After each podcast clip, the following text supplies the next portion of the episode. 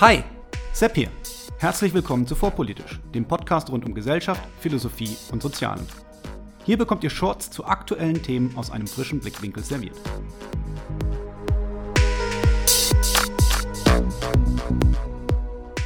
Heute Nessie. Gibt es Nessie? Wenn ja, wie viele? Und können wir das abschätzen? Ich habe ja immer mal wieder Themen, die etwas aus der Reihe tanzen. Das heutige Thema ist sicherlich ein solches. Ein Mythos, der zu allerlei Kuriositäten führt, die mich erheitert haben und die ich euch deshalb nicht vorenthalten will. Das Ungeheuer von Loch Ness, auch Nessie genannt, und weil wir hier ja alle Freunde sind, bleiben wir einfach bei Nessie, soll ein Tier oder eine Gruppe von Tieren sein, die im Loch Ness, vielleicht dem berühmtesten See Schottlands, lebt. Loch Ness ist mit einer Wasseroberfläche von 56,4 Quadratkilometern der zweitgrößte See Schottlands nach Loch Lomond und ist insgesamt 37 Kilometer lang und an seiner tiefsten Stelle 230 Meter tief. Eigentlich ausreichend Platz für ein Seeungeheuer, oder nicht? Die älteste Erwähnung eines Seeungeheuers am Loch Ness datiert auf das Jahr 565 und findet sich in der Vita Columbae des Abtes Adamnan, der berichtet, wie er unter Anrufung Gottes einem Pikten, einem schottischen Ureinwohner, das Leben rettete. Ein Kreuzzeichen und die Worte Nicht mehr weiter, berühre ihn nicht, zieh dich sofort zurück, sollen ausgereicht haben, das Monster zu vertreiben. Vermutlich ist der Pikte danach sofort zum christlichen Glauben konvertiert und alle lebten glücklich bis ans Ende ihrer Tage. Oder so ähnlich. Tatsächlich gab es über die Jahrhunderte aber immer wieder Erwähnung eines Monsters, zum Beispiel von Duncan Campbell, der am Ufer des Loch ein schreckliches Ungeheuer erblickt haben will. Richtig bekannt wurde Nessie aber erst durch die modernen Massenmedien. Genauer gesagt durch einen Bericht des Inverness Courier im Mai 1933, infolgedessen ein Zirkus sogar einen Preis von 20.000 Pfund für das Einfangen des Tieres anbot. Seitdem ist Nessie ein Star und weltweit bekannt. So bekannt, dass ich heute eine Folge über Nessie mache. Weil Nessie aber so einen Star-Status erreichte und in den Jahren 1933 und 34 ein regelrechter Nessie-Hype herrschte, sah sich die Regierung des Vereinigten Königreichs genötigt, Nessie unter Naturschutz zu stellen. Jawohl, ihr habt richtig gehört. Nessie ist nicht nur ein Star.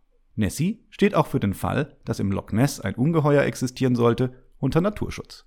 Kein Witz, aber schon witzig. Bis heute gibt es immer wieder angebliche Sichtungen, aber ein definitiver Beweis für die Existenz Nessies ist uns bis heute verwehrt geblieben. Und das, obwohl ein Team der BBC 2003 auf der Suche nach Nessie das gesamte Lok mit Sonar vermessen hat. Unser Star ist also leider schüchtern. Das hindert jedoch findige schottische Geschäftsleute nicht daran, mit Nessie gutes Geld zu verdienen. Und dies führt mich zu der eigentlichen Kuriosität, über die ich heute reden wollte. Der vermutlich ungewöhnlichsten Versicherungspolice der Geschichte. In den 1970er Jahren bot die schottische Distillerie Cutty Sark als Teil einer Werbekampagne demjenigen, der Nessie fängt, einen Preis von einer Million Pfund. Immerhin damals rund 2,4 Millionen Dollar. Eigentlich eine feine Sache. Ein Preis, den man nie auszahlen muss, für ein Thema mit Lokalbezug, welches maximale Reichweite garantiert. Eine super Marketingstrategie. Was soll da schon schiefgehen? Irgendwer bei Katy Sark hatte dann aber wohl doch Angst, dass etwas schiefgehen könnte und man in die Verlegenheit gebracht sein könnte, die Million Pfund auszuzahlen und bekam kalte Füße. Also wandte man sich an Lloyds of London, die sich rühmen, alles zu versichern. Zunächst wollte Lloyds ablehnen, weil ihnen das Anliegen gar zu albern erschien. Als aber Zeitungsartikel erschienen, dass Lloyds sich weigern würde, ein Risiko zu versichern, entgegen der eigenen Selbstdarstellung wirklich alles zu versichern, entschied man sich, eine entsprechende Police auszustellen. Liebe Hörer, geht mal einen Moment in euch und stellt euch folgendes Szenario vor. Ihr seid Versicherungsmathematiker. Ein Job, der sehr statistisch und eher ereignislos ist, bei dem ihr primär Tabellen wälzt, welche Risiken wie oft auftreten, da der Preis einer Police von der Schadenshöhe und der Schadenswahrscheinlichkeit abhängt. Die Schadenshöhe ist bekannt. Der Preis von einer Million Pfund. Gefällt euch vorpolitisch? Wenn ja, dann abonniert diesen Kanal direkt und stellt sicher, dass die Benachrichtigungen angestellt sind. So verpasst ihr keine weitere Folge. Ihr habt euch also gerade einen Kaffee eingeschenkt und rechnet mit einer ereignislosen Woche. Und jetzt steht euer Chef in eurem Büro und gibt euch allen Ernstes den Auftrag auszurechnen, wie wahrscheinlich es ist, dass Nessie existiert und jemand Nessie fangen könnte. Ich würde sagen, das wäre nicht euer durchschnittlicher Montagvormittag. Weil Mathematiker aber nicht die Langweiler sind, die manche in ihnen sehen wollen, und Mathematiker ein durchaus kreativer Job ist, bei dem es um Problemlösung geht, findet ihr eine Lösung. Und wir werden jetzt diese Lösung gemeinsam nachvollziehen und erfahren. Gibt es Nessie? Und wenn ja, wie viele? Also, wie können wir vorgehen? Es ist in der Biologie der Ozeane bekannt, dass ökologisch stabile Ökosysteme eine konstante Produktionsrate an Biomasse besitzen, dass also über alle Organismen, egal welcher Größe, ein festes Verhältnis an Zuwachs von Biomasse zu Wassermasse über alle Größenordnungen hinweg existiert. Dies bedeutet, dass sich gleich viel Plankton wie zum Beispiel Fisch neu bilden und dies sollte auch für Ungeheuer gelten. Dies wurde für große Süßwasserreservoirs wie die schottischen Loks zwar nie explizit nachgewiesen, insbesondere nicht für Ungeheuer, es ist aber nicht unvernünftig davon auszugehen, dass auch dort diese Gesetzmäßigkeit existiert. Für Loch Ness wurde dieses Verhältnis zwar nie ermittelt, aber für den nördlichen Loch Lomond gibt es Zahlen, die wir verwenden können.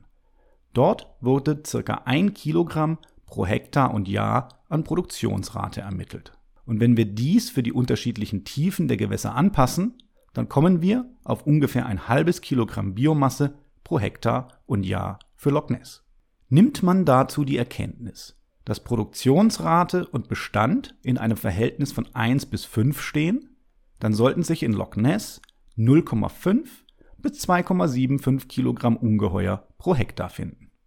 Die Oberfläche von Loch Ness ist bekannt und wir kommen somit auf ca. 3000 bis 15.000 Kilogramm Ungeheuer in Loch Ness. Leider wissen wir nicht, was Nessie wiegt, weil sich unser Ungeheuer auf keine Waage gestellt hat. Zumindest nicht, dass wir wüssten. Wenn es sich aber um ein Ungeheuer handelt und wir davon ausgehen, dass dieses wenigstens 100 Kilogramm wiegen muss, um als solches zu gelten, dann können wir sagen, dass, je nach Gewicht, zwischen 156 und einem Ungeheuer in Loch Ness vorhanden sein sollten.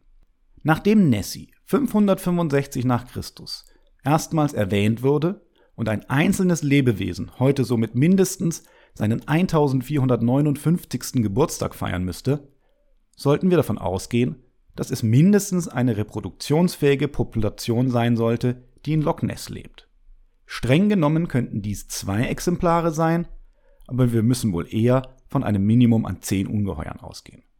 Gehen wir davon aus, dass Nessie mit 100 Kilogramm ein Leichtgewicht ist, dann müssten für eine stabile Population ungefähr drei Ungeheuer pro Jahr sterben, aber von den knapp 4500 Kadavern, die seit der ersten Sichtung vergangen sind, ist kein einziger bisher gefunden worden. Wir müssen also wohl eher davon ausgehen, dass es sich um wenige, dafür aber größere Ungeheuer handelt. Gehen wir von 10 Exemplaren aus, dann wären diese maximal 1,5 Tonnen schwer, was in etwa dem Gewicht eines weißen Hais entsprechen würde. Dies entspricht aber nicht den Beschreibungen, die wir von Nessie haben. Die Beschreibungen sehen Nessie eher in der Größenordnung eines Elefanten und damit um die 4 bis 5 Tonnen Gewicht. Damit blieben aber nur noch drei oder vier Exemplare übrig. Eine klassische Kleinfamilie also. In Anbetracht der Tatsache, dass es bei vier Exemplaren ausreichen würde, dass drei oder viermal in Folge das gleiche Geschlecht geboren wird, um eine Population auszurotten, von den genetischen Problemen von Kleinstpopulationen ganz zu schweigen, müssen wir also wohl leider konstatieren, dass Nessie schon vor langer Zeit ausgestorben ist. Denn wir wollen dem guten Abt Adamnan schließlich keine Lüge unterstellen. Tja, liebe Nessie-Freunde, damit müssen wir wohl Nessie zu Grabe tragen und guten Gewissens die Versicherungspolice für Sark ausstellen. So ganz haben die Verantwortlichen von Lloyds of London der Rechnung aber nicht vertraut. Denn obwohl sie die Police unterzeichnet haben, wurden allerlei Sicherungsmechanismen eingebaut, zum Beispiel dass das gefangene Monster von Experten, was bitte ist ein Experte für Nessie, des British Natural History Museum als solches zu zertifizieren sei, in die Police aufgenommen. In diesem Sinne hoffe ich, dass ein für allemal klar ist. Bigfoot ist echt, Nessie aber nur ein Mittel, um Touristen Geld aus der Tasche zu ziehen.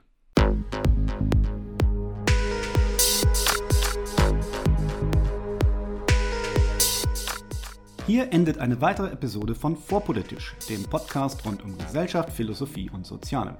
Vielen Dank für eure Zeit. Und wenn es euch gefallen hat, hört beim nächsten Mal wieder zu und vor allem teilt den Link zu diesem Kanal auf Facebook, Twitter und wo ihr sonst noch unterwegs seid. Warum nicht jetzt sofort? Ich bin Sepp, macht's gut und bis zum nächsten Mal.